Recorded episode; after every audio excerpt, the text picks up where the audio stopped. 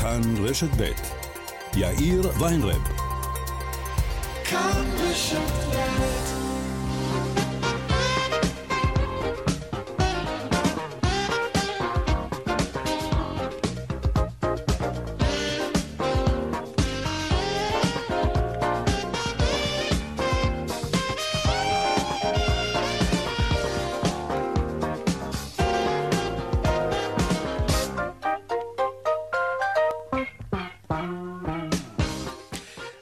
ועוד חמש דקות וכמה שניות כאן צבע הכסף ברשת ב' יום שני. שלום לכם, העורך רונן פולק, בהפקה היום יעל קטנה שקד. טכנאי השידור הוא רומן סורקין, הדועל של צבע הכסף, אתם יודעים, כסף כרוכית כאן.org.il. אני יאיר ויינרב, מעכשיו עד חמש אנחנו מיד מתחילים.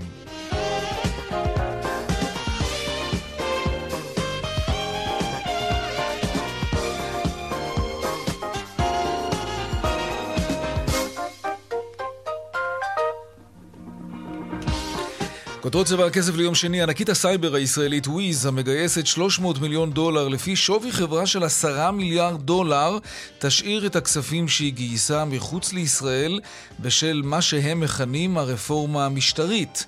מייסד החברה, אסף רפופורט, אומר כי הוא שומע מכל עבר קולות של משקיעים מודאגים ושל יזמים שמוציאים בחשאי כסף מישראל.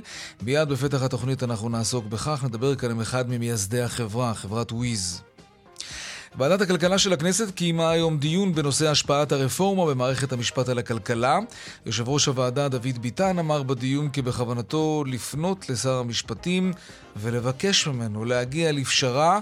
אנשי ההייטק צריכים להיות הגשר למשא ומתן הזה בין הקואליציה לאופוזיציה, אמר ביטן. יזם ההייטק זוהר לבקוביץ' הזהיר שההייטק עלול להיהרס בגלל איך שתופסים אותנו עכשיו בעולם. הנה הדברים. אנחנו פה, החיילים שלכם בשוחות. ואנחנו אומרים לכם, אנחנו חוטפים. ההייטק ייהרס לא כי אני מדבר, לא כי הלכתי להפגנה, לא כי אני יושב פה עכשיו מולך, או לא כי התראיינתי לרסקין בשש וחצי בבוקר, אלא בגלל מה שקורה, בגלל כל ה... איך שהעולם תופס את זה. וזה גם ממש לא משנה איך בסוף אה, תראה הרפורמה, ואם אנחנו נסכים או לא נסכים, ידברו אותו לא, איך העולם יראה את זה. האם העולם יראה אותנו כדמוקרטיה או לא יראה.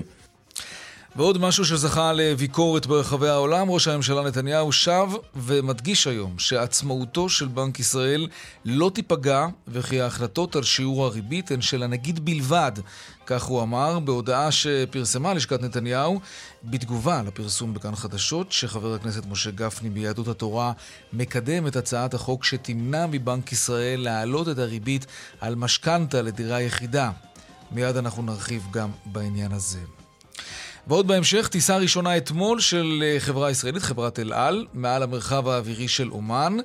זמן הטיסה לבנקוק קוצר ביותר משלוש שעות, אבל המחיר, כן, המחיר נשאר כפי שהוא היה. למה? למה? הם טסים פחות. נשאל עוד מעט את השאלה הזאת, אולי גם לקבל תשובה. והדיווח משוקי הכספים כרגיל לקראת סוף השעה, אלה הכותרות, כאן צבע הכסף. אנחנו מיד ממשיכים.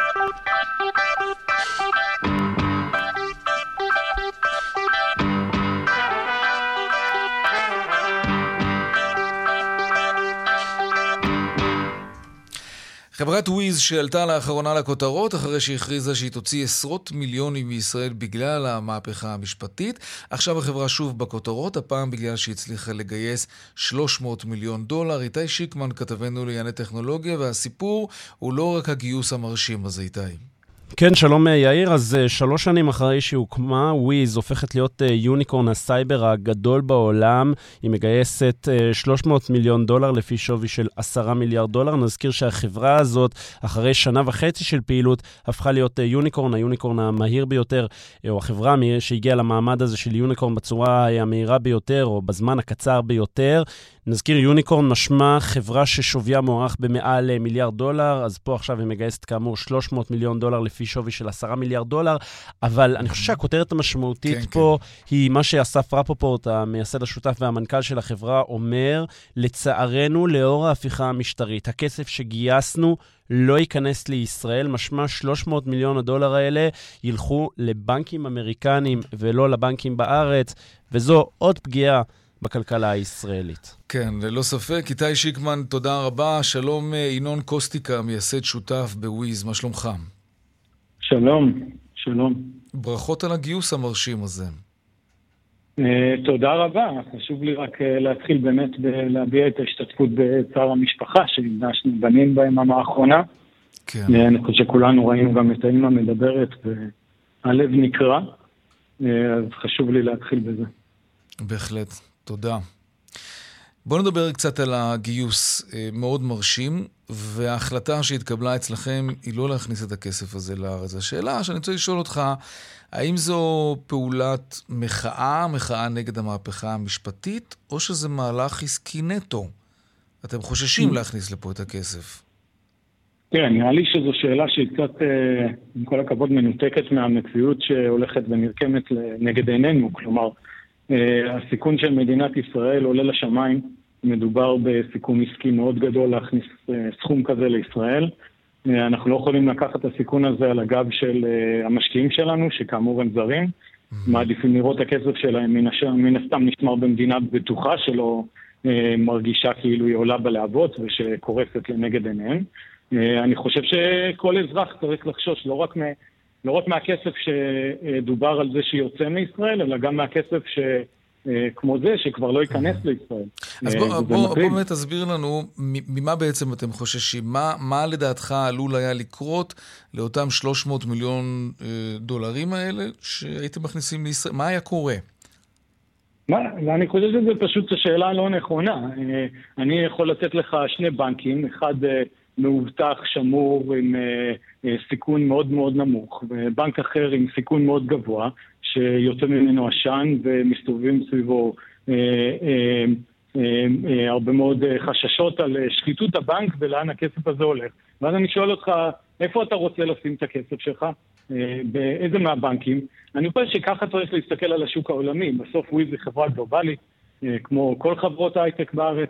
הן יכולות לבחור אם נשים את הכסף במקומות בטוחים, כמו אירופה, כמו ארה"ב, אני אענה לך לגבי הבנק. אני, אני אענה לך לגבי הבנק. לא הייתי שם את הכסף שלי בבנק שיש שם חשדות לאי סדרים, או שחיתויות, או דברים מהסוג הזה, כי הבנק עלול לקרוס, וביחד איתו גם הכסף שלי.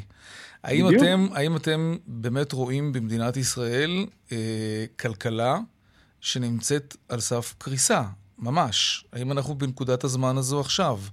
כן, ואנחנו מזהירים מפני זה. תראה, חברת וויז הצליחה עד היום בזכות אקו-סיסטם מדהים שנוצר בארץ, וכל מדינה הייתה נלחמת כדי לקבל שבריר מהרכבת הכלכלית המדהימה שהצלחנו לבנות פה. זה לא טריוויאלי, אין דבר כזה בעולם, אין לזה אח ורע. אוקיי? ישראל שנייה רק לארצות הברית בכמות ה tech והכספים. עכשיו, כל זה לא רק שזה עומד בפני סכנה, הסכנה מתרחשת. אנחנו כל הזמן, ואני אומר את זה בכאב, כן. בכאב, כי כל הזמן וויז, ושוב, אני אישית, אה, זה לא, לא החברה הראשונה שלנו, ואנחנו חזרנו לארץ ובנינו פה את וויז, ואנחנו כולנו פה, ואנחנו ראינו את עצמנו כל הזמן בתור הפלסר שיפרוץ את הדרך לעוד המון חברות בסייבר ומעבר לו שיבואו בעקבותינו, אבל מה שקורה עכשיו זה, ואני אומר את זה עם דמעות, דמעות בעיניים. אני מרגיש שזה... יכול להיות שלא יהיה פה עוד וויז. אבל אני, אני אגיד לך... יכול להיות שאין פה וויז אחרינו. אני אגיד לך, אה, על אותה אנלוגיה שעשית עם הבנקים, אה, אני גם, אני, אם הייתי חושש עד כדי כך, אני גם לא הייתי משאיר את הפעילות שלי כאן בארץ. אתם מתכוונים להוציא את הפעילות של וויז מישראל? כרגע אנחנו לא מתכוונים להוציא את הפעילות, אנחנו פה מתוך ציונות עמוקה. ואתה יודע, אתה יכול... אה, אבל חלק מהציונות אולי זה גם כן להכניס את הכסף. אני עדיין מנסה להבין, בשפה פשוטה כמובן, כי, כי לא, לא כולם באמת מבינים בדבר הזה כמוכם. מה, מה החשש שמדינת ישראל פתאום הייתה מלאימה לכם את החברה, אה, מכניסה את היד לחשבון הבנק שלכם ושולפת משם את 300 מיליון הדולר? מה היה עלול לקרות? אני, שוב, אני לא חושב שזו השאלה הנכונה. אני חושב שכל חברה עסקית צריכה למזער את הסיכונים, וכשיש סיכון, צריך להתרחק ולמזער. אבל אתם משאירים את הפעילות שלכם כאן, אבל בישראל. סטארט-אפ גם ככה, שנייה, סטארט-אפ גם ככה, והכל uh, נמצא בסיכון מאוד גבוה, אנחנו מתקדמים בקצב משוגע, בשווקים חדשים, בונים מוצרים חדשים, uh, ובעצם, uh, אתה יודע, יש מספיק סיכונים בסטארט-אפ, למה אני צריך גם להתעסק עם הסיכון הזה? מי יודע מה יקרה פה? אתה יודע מה יקרה פה מחר? אני גם לא יודע מה יקרה בארצות הברית. מה שנראה בחדשות, אתה ידעת לפני שמונה שבועות שזה יהיה החדשות שתפתח בבוקר? אני אתמול הלכתי לישון עם דמעות, אני לא ישנתי כל הלילה מהחרדות. אני פוגש כל יום הייטקיסטים שפותחים חברות וכבר לא רושמים אותם בישראל. אני פוגש עובדים שהם מפחדים, הם שואלים אותי, מה, לאן אנחנו הולכים מחר? מה יקרה פה? אנשים מכל המגזרים אגב, ופשוט לא יודעים לאן זה הולך. האם זה... אני אומר שוב, יש לנו סיכונים שבהם אנחנו שולטים ויש לנו את התקווה, יש לנו את התקווה שממשלת ישראל תתעורר ותראה את הלהבות שהכניסה לתוך קטר המשק, לתוך מחצית לפחות מהאוכלוסייה בישראל, שנמצאת פה בחרדות, בחששות עמוקים, ובעצם תעצור ותגיד, בעצם תיתן טיפה יציבות לשוק, טיפה, אנחנו פה בהידברות, אנחנו פה רוצים לקדם מהלך שיהיה טוב לכולם, לא רק לסקטור מאוד ספציפי, ואני אומר שוב, אפשר להעביר שינויים, ואפשר להעביר שינויים באמת, ו, אבל לא ככה. בעצם הצורה המאוד חד צדדית, ממשלת הליכוד מובילה אותנו להתנתקות שנייה. פעם שנייה יוצרת קרע בעם, שאנשים פה לא יודעים איך להשתקם ממנו. לא קטר המשק, לא, הכל, לא בעצם חלקים מאוד גדולים באוכלוסייה, וגם, וגם אה, מבחינת המשקיעים הזרים, אני אומר, יש פה חשש, סיכון אמיתי, שהם מסתכלים ואומרים, למה בעצם, למה בעצם פה? למה, למה שאני אתן יד לעוד סטארט-אפ שבישראל? ושוב, אפשר להסתכל על וויז, ובואו רגע נעצור, ובוא, בוא, אתה יודע מה, לא דיברנו כמעט על זה, כי ישר האזור הולך למחאה. וויז היום היא חברת ה cyber security הפרטית הגדולה בעולם.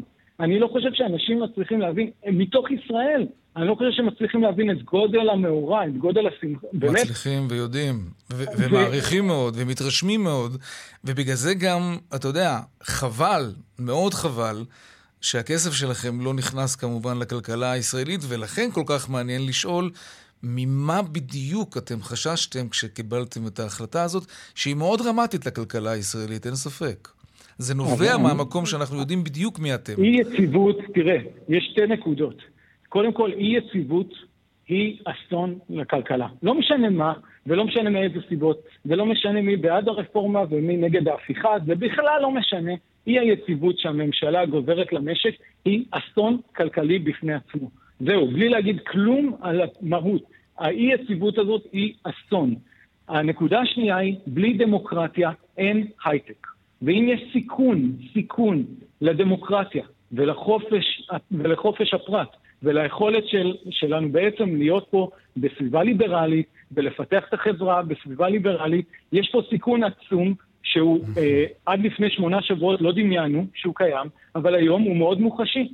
ומה אני אמור להגיד בעצם אה, לאנשים שמפחדים להיות פה?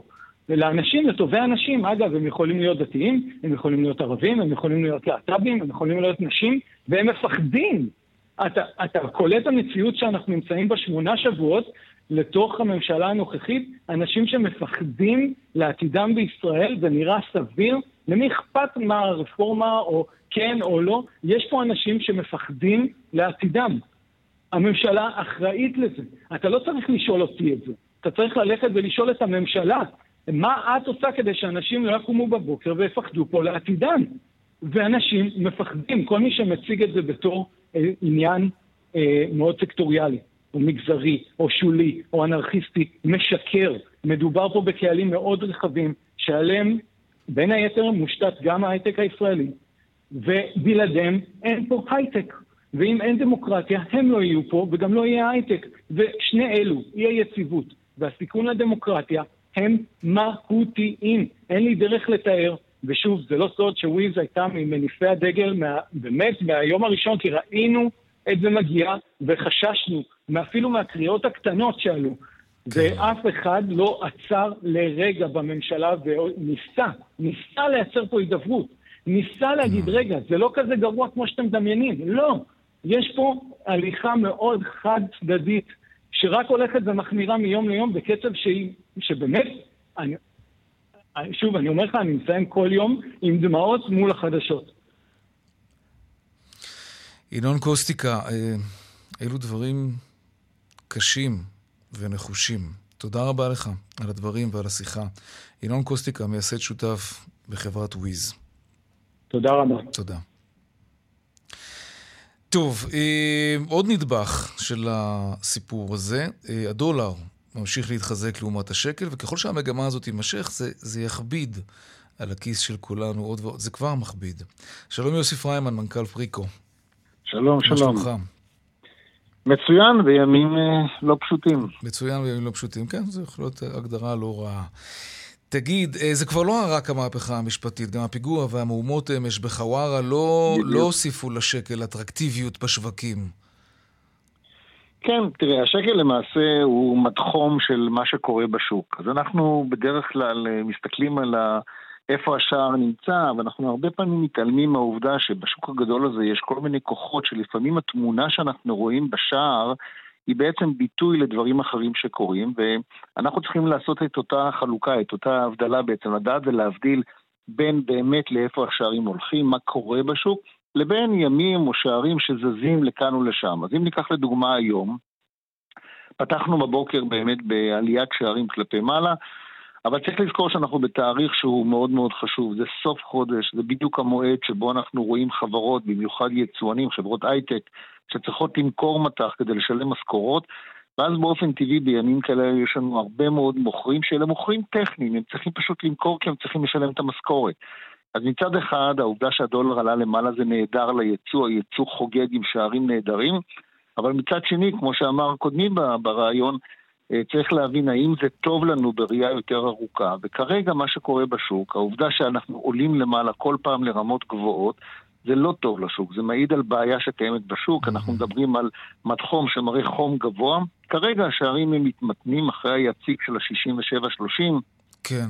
3.67-30 היה השער היציג שנקבע היום, אנחנו רואים את השערים יורדים למטה כי היצואנים צריכים מצד אחד למכור מטח כדי לשלם משכורות, ומצד שני יש כאן גם פקטור שעובד מאוד חזק בשוק הזה, ואלה המוסדיים. צריך לזכור שהמוסדיים עושים הגנה על מה שהם משקיעים בשווקים בחו"ל, וההגנה הזו גורמת לזה שכאשר הבורסה בחו"ל עולה, המוסדיים מוכרים דולרים בשוק. וככה אנחנו רואים למעשה פעילות מאוד גדולה של המוסדיים.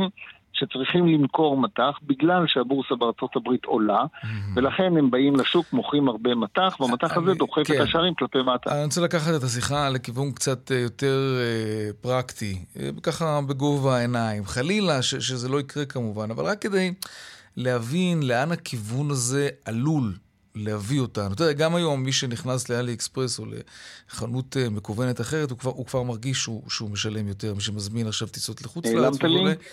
כן, יוסי, אתה איתנו? יוסי פריימן? טוב, אנחנו ננסה לחדש את הקשר עם יוסי פריימן, אה, שאיתו אנחנו רוצים כמובן אה, לשוחח על המשך ההתחזקות של הדולר לעומת השקל. יוסי פריימן, אתה איתנו? לא. טוב, אנחנו ננסה לחדש את הקשר איתו. דנה ירקצי, כתבתם מן הכלכלה, שלום. שלום יאיר. כן, טוב, אנחנו אה, נעשה רגע הפוגה מענייני הדולר והשקל.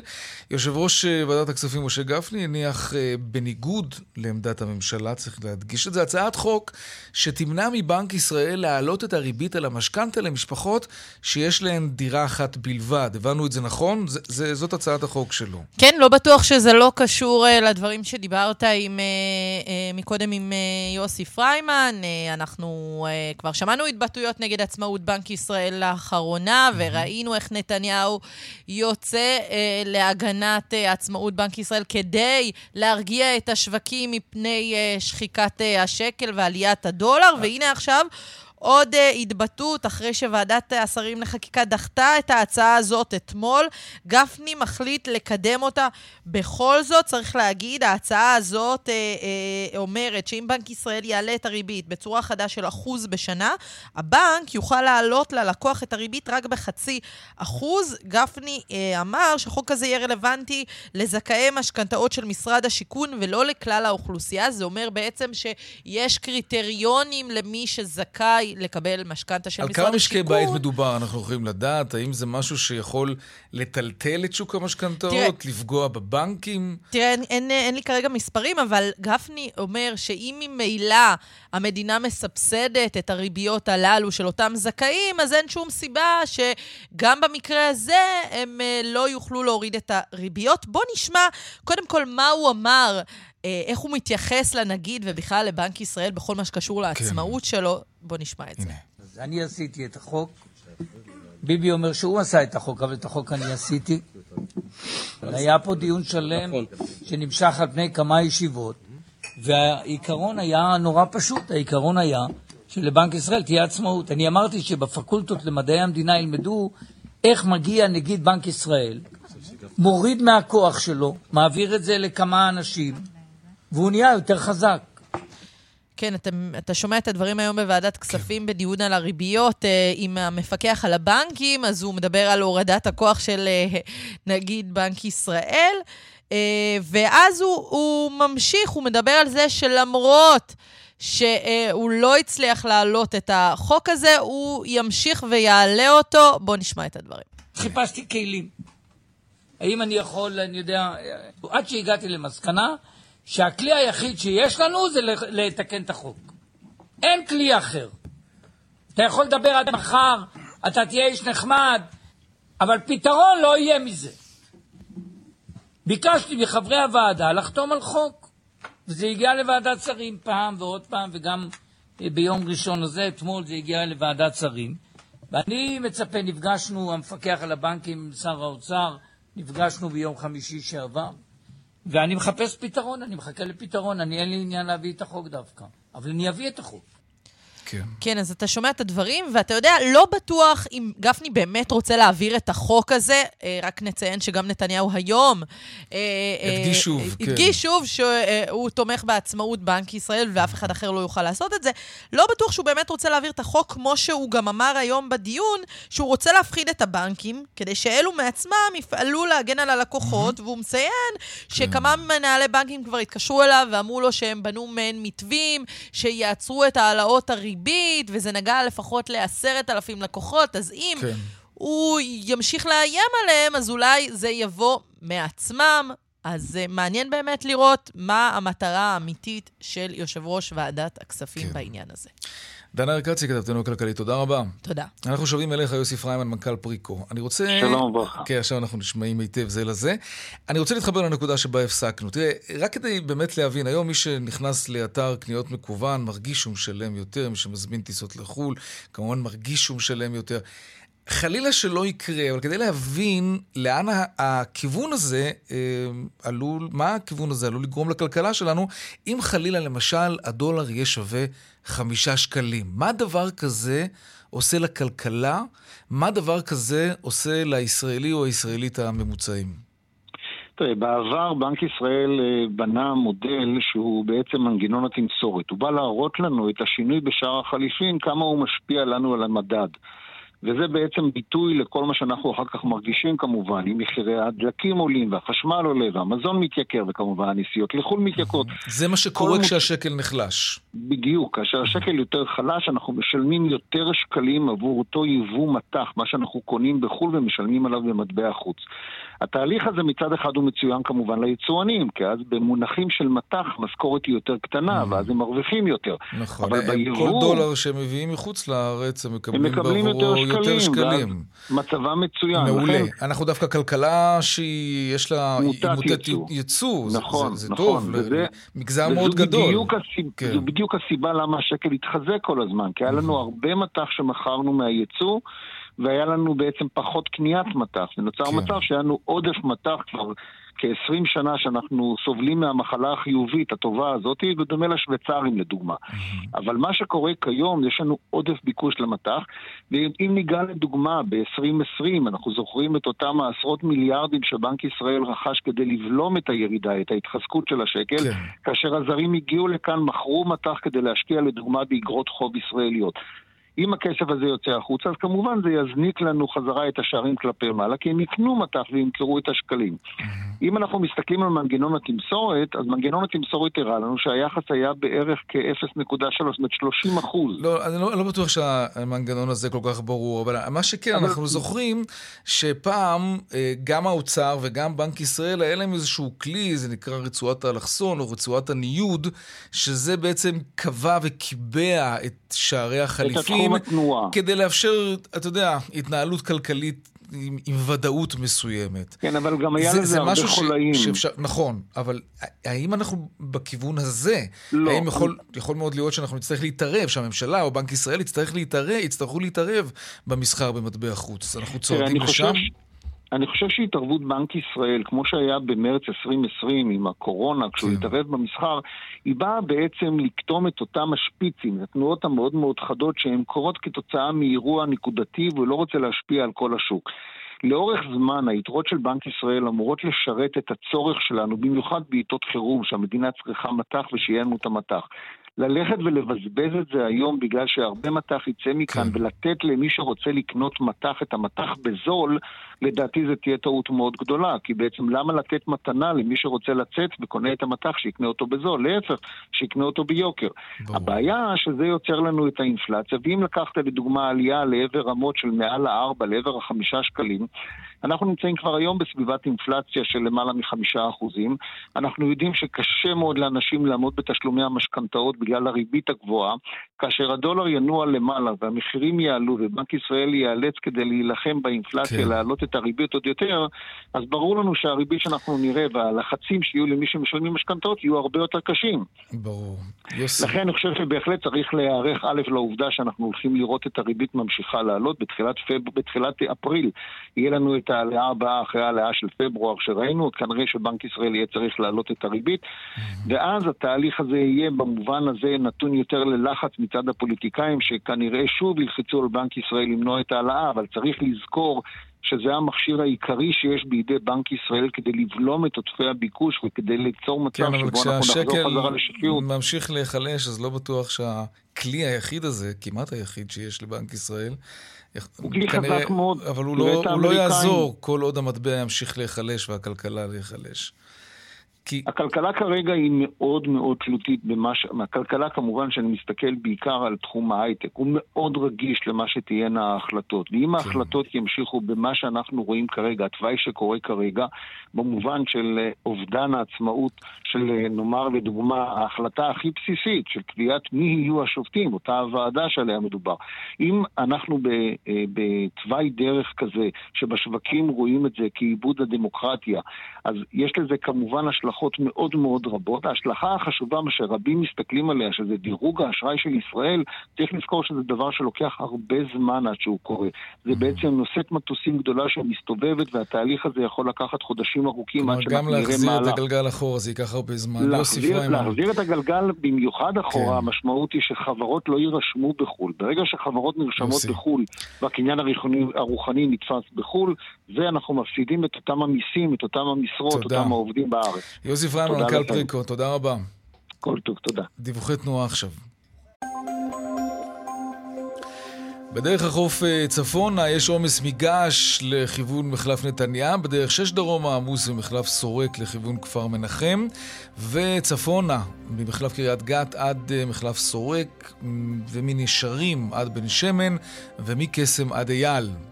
בדרך אשקלון עמוס ממחלף אשדוד עד uh, צומת אמונים. עדכוני תנועה נוספים בכאן מוקד התנועה כוכבי 9550 ובאתר שלנו, אתר, אתר, אתר כאן, והיישומון של כאן.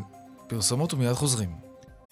וכאן גם צבע הכסף, 4 ועוד 36 דקות. אה, נדל"ן, אה, לא רק הריבית על המשכנתאות מתייקרת, גם ההנחות בתוכניות הדיור הממשלתיות, מה שהיה פעם מחיר למשתכן, היום דירה בהנחה, גם התוכניות האלה צפויות להישחק. שלום גילי מלניצקי, כתבתנו לענייני נדל"ן.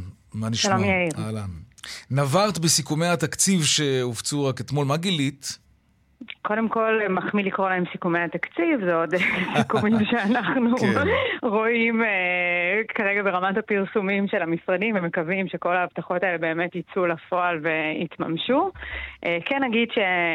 הגילוי המרכזי שאנחנו מבינים, או הבשורה שינסו אה, במשרד השיכון והבינוי להוביל בשנתיים הקרובות, זה קודם כל לא להרוס, זאת אומרת, לא להרוס את קצב אה, שיווקי הקרקעות היפה שהצליחו לייצר ברשות מקרקעי ישראל בשנתיים האחרונות, ולהמשיך במקצבים של לפחות 100 אלף אה, יחידות דיור שישווקו בשנה ו-80 אלף עסקאות בפועל. וכשמסתכלים על מה קורה עם תוכנית הדיור, הממשלתית והפתרון שהציגו בשנים האחרונות, שזה בעצם ההגרלות וההנחות שאנחנו מכירים היטב. אנחנו מבינים שכרגע אין איזושהי כוונה לעצור את התוכנית הזאת, אלא להמשיך אותה.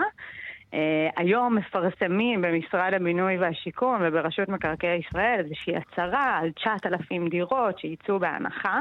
מה ששוכחים לספר לנו זה שמנגנון ההנחות במכרזים העתידיים עומד להשתנות. והשינוי שאנחנו מדברים עליו כן. זה בעצם לצמצם את ההנחות שניתנו. אם בעבר ההנחות האלה היו מבוססות לפי מחירי השוק בדצמבר 2020, אנחנו בעצם מייצרים איזשהו עדכון לפי המחירים במועד שיווק הקרקעות הנוכחי, מה שאומר שאנחנו נספוג את העלייה של 30% במחירי הקרקע שחלה בשנתיים האחרונות, ורק ממנה נרגיש את ההנחות, מה שאומר שההנחות יצטמצמו בצורה משמעותית. וגם היקף ההגרלות צפוי להיות אה, קטן יותר מאשר היה בעבר? תראה, כרגע הם אה, לא מדברים על אה, מספרים מוחלטים, זאת אומרת, אנחנו כן יודעים שבשבועיים שלושה הקרובים אמורים להציג גם את יעדי השיווק וגם את היקף ההגרלות. אנחנו יודעים שיש לנו במלאים את כל המכרזים שכבר יצאו לפי אה, דירה בהנחה במחיר מטרה בתקופתו של אלקין, ולכן יש מלאי של דירות שימשיכו להגריל אותם. אנחנו יודעים שזה פחות ממה שהיה בעבר באזורי הביקוש והרבה יותר בפריפריה. אה, אנחנו נראה כיצד ייראו המכרזים העתידיים. גילי מלניצקי, תודה רבה. תודה לך, יאיר. עדיין בענייני uh, נדל"ן, uh, מחסור חמור בחומרי גלם לבנייה, זה, זה חתיכת סיפור העניין הזה, כי הממשלה יכולה לצאת מגדרה כדי לנסות ולהגדיל את היצע הדירות, אבל אם יש מחסור בחומרי גלם, זה יהיה פול גז בניוטרל כמובן. שלום עופר לוסטיג, יושב ראש איגוד המחצבות בישראל בהתאחדות התעשיינים, מה שלומך? שלום יאיר, שלומי טוב, ואני מבקש רק אה, להשתתף באמת בצערה של המשפחה, שאיבדה שני בנים אה, ב-24 שעות האחרונות. בהחלט, הלב נשבר. יום קשה. על מה מדובר? תראה, אני שמעתי את, הכתבת... אה, את גילי מליניצקי שלנו, כן. כן, ומדובר באותו דבר, כמו שאומרים. כן. מדינת ישראל בשלושים שנה האחרונות עשתה את המיטב שהיא יודעת לעשות, וזה כלום, באופן כללי. אה, ענף המחצבות, אני לא יודע עד כמה אנשים מודעים לזה, חובק היום עולמות תוכן שונים לגמרי. מחומרי גלם לתשתיות של כבישים ובנייה ובתים, ועד מוצרי המשך, תעשיות המשך. חובקות uh, תחומים, מפעילויות שעוסקות בצבע, ובפלסטיק, ובמזון בעלי חיים, ובמים להתפלה. עד לשם מגיעים היום חומרי הגלם לבנייה, האגריגטים, עד מים להתפלה. התחום הזה הוזנח ולא טופל בשלושים ומשהו שנה האחרונות. מה זאת אומרת הוזנח? לא הוקמו מחצבות חדשות? לא נכון, פתחו את הענף נכון, הזה. נכון, ליבוא? נכון, נכון. התחום הזה אוקיי. סובל מעודף רגולציה ומעודף בירוקרטיה. בשנת 92 היו 80 מחצבות אה, פעילות בישראל, בשנת 2002 יש כבר 50, ב-2018 היינו עם 27, כיום אנחנו עם 22, ובסוף שנת 24 אנחנו נהיה עם 10 מחצבות פעילות בכל... מה המשמעות? מה, מה למשל, מהו המרכיב העיקרי? ממש... מהו חומר הגלם העיקרי שמייצרים במחצבות לטובת ענף הבנייה? אגריגטים, חצץ, שמשמש היום כחומר בסיסי זה לבטון, בבנייה, נכון? לבטון, כן. לאספלטים, לכבישים, mm-hmm. לתעשיות ההמשך. תראה, זה שרשרת ערך שלמה. בכמה התייקר חומר הגלם הזה, שהוא הוא, ש... בטון זה חלק מאוד, מרכיב מאוד עיקרי, תראה, בנדל"ן כמובן. לפי נתוני הלשכה המרכזית לסטטיסטיקה, כן. ב-13 השנים האחרונות, mm-hmm. מדד חומרי החציבה עלה ב-66 אחוז. 66 אחוזים? כן, בשנתיים האחרונות בלבד זה עלה ב-17 אחוז, יותר מהאינפלציה. והעסק הזה ממשיך, כי אנחנו... זה אחד רואים... הגורמים לזה שאנחנו משלמים היום יותר על דיור? בוודאות. במקום שבו יש מחסור, תמיד יהיה מי שמוכן לשלם יותר. במקום שבו יש מחסור, הממשלה לא תוכל להוציא לפועל את כל תוכניות הדיור והבנייה. אוקיי. מכיוון שאין לנו, לנו הרבה זמן, אנחנו רוצים להבין את הסיפור כולו, אז מה בעצם אתם אומרים? אתם קוראים לממשלה מה? לפתוח מחצבות חדשות? אנחנו... לייבא את חומרי הגלם האלה מחו"ל, אולי במחירים נוזלים יותר? מה, איך פותרים כמובן, את זה? הפתרון טמון קודם כל בהחלטות ממשלתיות. זה היתרון הגדול, שזה לא מדובר פה במכה משמיים שלא ניתן לפתור אותה. זאת לא רעידת אדמה. זה מעשה ידי אדם, המחסור הזה, וניתן לפתור אותו באמצעות מעשה אדם. דבר ראשון, אנחנו קוראים לממשלה ליזום ולפתוח מחצבות חדשות, אבל הפעם לא באמצעות הסקטור הממשלתי שכשל בטיפול הזה בשלושים שנה האחרונות, אלא באמצעות העברתו חזרה לייזום על ידי הסקטור הפרטי. בדיוק כמו שהייטק זה ייזום פרטי, ותעשייה נוספת זה ייזום פרטי, גם תחום המחצבות הוא ייזום פרטי. תראה, מדובר באירוע אסטרטגי. אם הממשלה לא תטפל בו עכשיו, מיידית, והיום מתקיים, התקיימה בוועדת הכספים של הכנסת בראשות חבר הכנסת גפני דיון חירום בנושא הזה, ואנחנו מבינים כולנו, גם נבחרי הציבור וגם הפקידים, שאנחנו ערב משבר. פורסם היום דוח של משרד האנרגיה. תחזית הביקושים לשנת 2040 לא תומכת. אני כבר לא מדבר על זה שבשנת 25 צפוי מחסור לפי דוח מבקר המדינה של 140 מיליון טון. אין שום סיכוי להשיג את הדבר הזה. אם לא יהיה תהליך של איזון פרטי, אחד. שתיים, הערכה מיידית של הרשאות החציבה, רוחבי, למחצבות פטור ומחצבות לא פטור, מחצבות מכרז. הערכה גורפת לשנים קדימה, כדי לתת איזשהו פלסטר על העניין הזה. ודבר שלישי, פתיחת השוק גם לאפשרות של יבוא, אם כי יבוא לא יפתור את הבעיה. היכולת של נמלי ישראל לקלוט היום היקפים של מיליוני טונות היא מוגבלת מאוד, מה גם שזה ייצור עומס גדול תחבורתי. וגם עלול לפגוע במחצבות שבכל זאת עובדות עדיין במשק שלנו. ואנחנו טוענים שאסור לפגוע. כן, כן עופר לוסטיג, יושב ראש איגוד המחצבות בישראל בהתאחדות התעשיינים, תודה רבה על השיחה הזאת וההסברים. אה, כן, מה קורה בכבישים?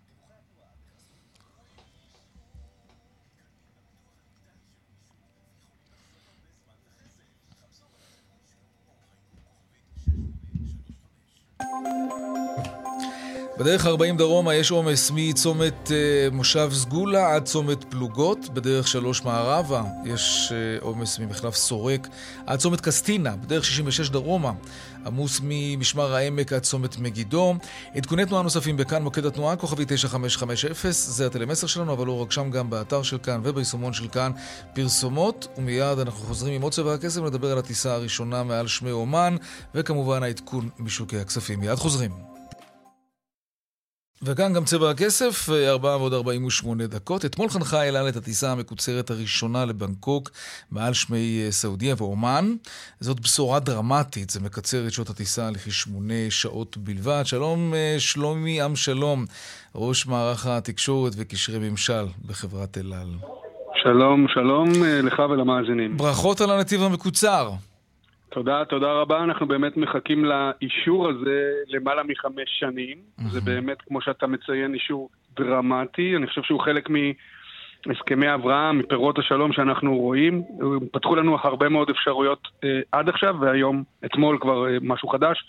אנחנו טסים למרוקו, טסים לאיחוד האמירויות, טסים לשארם א-שייח, זה דברים שלא היו בעבר, ומהיום גם האישור הזה מקצר לנו באופן דרמטי את הטיסה לתאילנד, כמו שציינת, כן. אה, בשעתיים וחצי עד שלוש שעות. זה מאפשר לנו להגיע לראשונה לאוסטרליה. עד היום המטוס שלנו לא יכל להגיע לשם בנתיב הארוך, והיום בטווח של 15 וחצי שעות בהלוך ו-16 וחצי שעות בחזור נוכל להגיע מפה למלבורן, שזה באמת בשורה וזה יעד מעניין. זה, זה מדהים, וזה מאפשר לכם עוד משהו.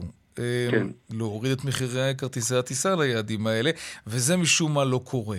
למה? אז ראשית, קודם כל אני, לא, אני רוצה להציג את זה ושנבין. המחירים כבר מותאמים לתחרות. אנחנו חברה היחידה שלא טסה בנתיב הקצר מזה אה, זמן רב. כולם טסו בנתיב המקוצר. יכלת לטוס עם חברה אחרת, עם טיסת connection, לנחות ביעד ולהגיע לפנינו לתאילנד, ולכן אנחנו אה, תמיד, מחירים זה היצע וביקוש, אנחנו כבר התאמנו את המחירים, המחירים מאוד אטרקטיביים. 640, החל מ-645 דולר במאי ויוני וביתר השנה 745 דולרים. רגע, רגע, מחיר... אני, רק כדי להבין שאני לא מתבלבל. ומתאים. מה זה מחיר כן. שהוא מותאם? המחירים... אני אומר, אנחנו... בשבוע תמיד... שעבר, מי שטס במסלול הארוך כמובן, שילם יותר? רק שנייה, אני רוצה שוב להסביר. המחירים כן. הם תמיד תולדה של היצע וביקוש. אני חושב שאפשר לא, לא להבין לא, את לא זה. רק, אני רק, מניח, אני מניח שיש עוד כמה, כל מיני פרמטרים יש, בפנים. יש, בוודאי, כמה, אני כן. אומר, אבל הם קודם כל בראש ובראשונה תולדה של היצע וביקוש. אנחנו, בגלל שהייתה תחרות, נאלצנו להתאים את המחירים ול... אה, לייצר מחיר שהוא, אמרתי לך, אטרקטיבי מאוד, 645 דולרים במאי, החל מ-645 ו-745 ביתר השנה. כמו שציינת, מחיר הכרטיס מושפע מאוד הרבה מאוד דברים, כמו, לדוגמה, הדלק. האוכל שאני מגיש הוא לא כן. קשור, גם הדלק, אבל הדלק עולה ויורד. ביום שמכרתי לך את הכרטיס, יכול להיות שהדלק היה זול והיום הוא עלה, ואני לא מעדכן את מחיר הטיסה בהתאם. יש הרבה מאוד דברים, זה רק פרמטר אחד, אני אציין כדי שכולנו נבין. לדוגמה, המזון, אגרות מעבר, נוספו אגרות מעבר מעל מדינות, אגרות נחיתה, אה, צריך לנקות את המטוס, צריך לשים, אה, לשלם על מלונות לצוות שנוחת, זה לא משנה אם טסתי שמונה שעות או עשר שעות, כן, אבל מה זה קשור עכשיו לזה? לא הבנתי. זה היה גם קודם. אני אומר שוב, אני אומר שוב, המחיר של הכרטיס כן. הוא מושפע מהרבה מאוד פרמטרים, מחיר הדלק הוא אחד מהם, הוא משתנה בכל יום והמחירים הם אטרקטיביים ומותאמים כבר לתחרות. כלומר, אנחנו כבר ביצענו את ההתאמות האלה ועכשיו אנחנו מאפשרים אה, גם ליהנות מזמן טיסה רגע. אה, קצר יותר וגם ממחיר שהוא בהחלט אטרקטיבי אני- ועומד בתחרות. אני רוצה רגע שנשמע ביחד דברים שאמר לרונן פולק לפני כמה ימים יוסי פישר, שהוא מומחה תיירות ותעופה, כן. ותגיד אם אתה מסכים איתו ואם גם נהגתם כך. הנה הדברים. סדר גודל של שעה טיסה זה 100, בין 100 ל-150 דולר תוספת במחיר כרטיס. ככל שיהיו יותר טיסות, המחירים יוזלו. כן. 150 שוב, דולר על כל שעת טיסה. מה שאמר כן. יוסי פישר, אני לא כן. יודע את התמ- אני לא יודע איך הוא הגיע לתמחור, ואני לא יודע באיזה מטוס, כל מטוס משתנה. אה, בדרימליינר זה מחיר אחר. לכן הטווח של הדלק, אני אומר, הוא- אחד מהפרמטרים, והוא לא הגורם היחידי שמשפיע על כרטיס הטיסה. ציינתי שהמחיר הזה עולה ויורד, ואנחנו לא מעדכנים את זה בהתאם ליום שבו קנית, ואז אני אומר לך, סליחה, אתה קנית שהיה 60 דולר חבית, היום הוא 120, אני מכפיל לך את כרטיס הטיסה. זה לא עובד אז כך. אני- אני אשאל אותך אחרת. והוא כן כן. אמר משהו שאני כן מסכים איתו. הוא אמר שבסוף ככל שיהיו יותר טיסות המחיר יהיה יותר מוזל, אנחנו מוסיפים טיסות, אנחנו מתמודדים בתחרות והמחירים בהחלט אטרקטיביים מאוד, את זה אפשר לבחור. אוקיי, בוא ניקח רגע את הביטוי הזה, מחירים אטרקטיביים, ואני אשאל אותך שאלה כזאת. אם השמיים לא היו פתוחים מעל סעודיה ואומן, כן. בנקודת הזמן הזו, כרטיס טיסה לבנקוק היה יקר יותר? אני אומר שוב, אנחנו בהנחה כבר שכל התאמנו הפרמטרים את- זהים. לא, אני לא, אז לא, אני לא, אומר, לא, הש- השאלה היא הולכת לכיוון מאוד יאיר, אני, ספציפי. מת- אני, אני חושב ששוב, אנחנו- אתה לוקח את זה לאיזה כיוון מאוד... אני רוצה לדעת אם זו בשורה גם אני צרכנית מעבר שוב, לכל זו דבר אחר, כי בשורה לשבת שעות במטוס זה סיוט, זאת בשורה סבבה. צרכנית, קודם כל אתה מקצר את? משך הטיסה. נכון. קודם כל, זה חוויה צרכנית, כן. צרכנית. תמיד בסוף הלקוח יכול לבחור איפה הוא רוצה לטוס, ואני אומר לך שאתה תשווה את זה אפילו לטיסות, אנחנו החברה היחידה שטסה בטיסה ישירה. אתה טס איתנו, אתה מגיע ישירות אפילו לפוקט. זה, אה, באותו אה, מחיר אתה כבר מקבל את טיסת ההמשך. יש פה הרבה מאוד אה, תוספות ובנפיטס שיש בטיסה עם אל על אני ואין מבין, בחברות אבל אחרות. אני עדיין, שלומי, הייתי רוצה לדעת אם- אם השמיים לא היו. פתוחים אני אומר האם המחיר היה יותר ואלה יקר? דברים צרכניים. כן. אז אני אמרתי, השמיים לא היו פתוחים, ואנחנו התאמנו את עצמנו לתחרות ולמחירים שהיו, אנחנו כבר ביצענו את ההתאמות האלה. אז זה מה שאני מנסה להסביר, וזה פשוט. אנחנו, בתוך התחרות, בתוך חברות שטסו בנתיב מקוצר, נאלצנו להתאים, כי בסוף, אם המחיר היה אה, משקלל את הכל, אז זה היה פחות אה, אטרקטיבי בעיני הצרכנים, והם היו בוחרים אחרת.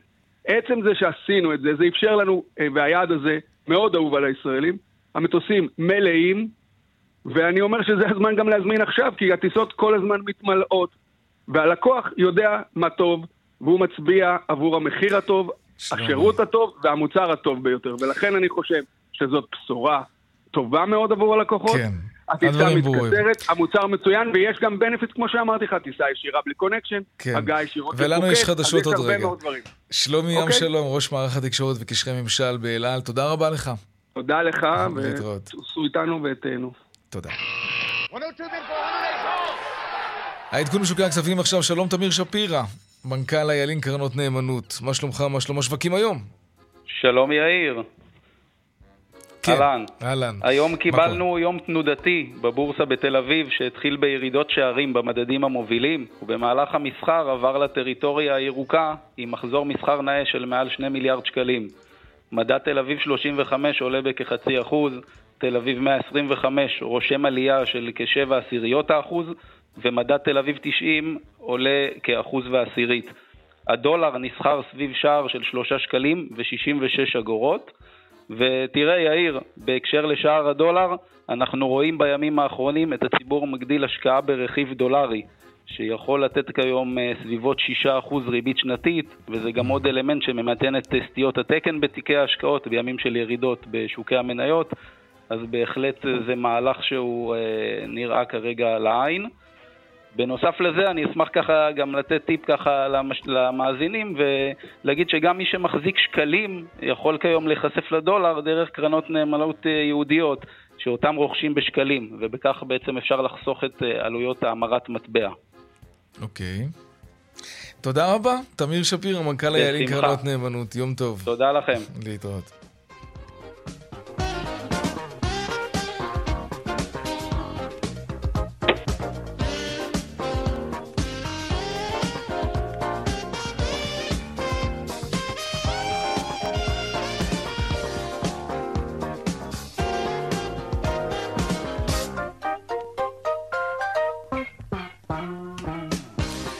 כאן צבע הכסף ליום שני, העורך רונן פולק, בהפקה היום יעל קטנה שקט, טכנאי השידור רומן סורקין, אה, במוקד התנועה היה אהוד כהן בופון. הדואל שלנו הוא כסף כרוכית כאן.org.il, מיד אחרינו בנימיני וגואטה, אני יאיר ויינרים, נשתמע כאן שוב מחר בארבעה אחר הצהריים, ערב טוב ושקט שיהיה לנו, שלום שלום.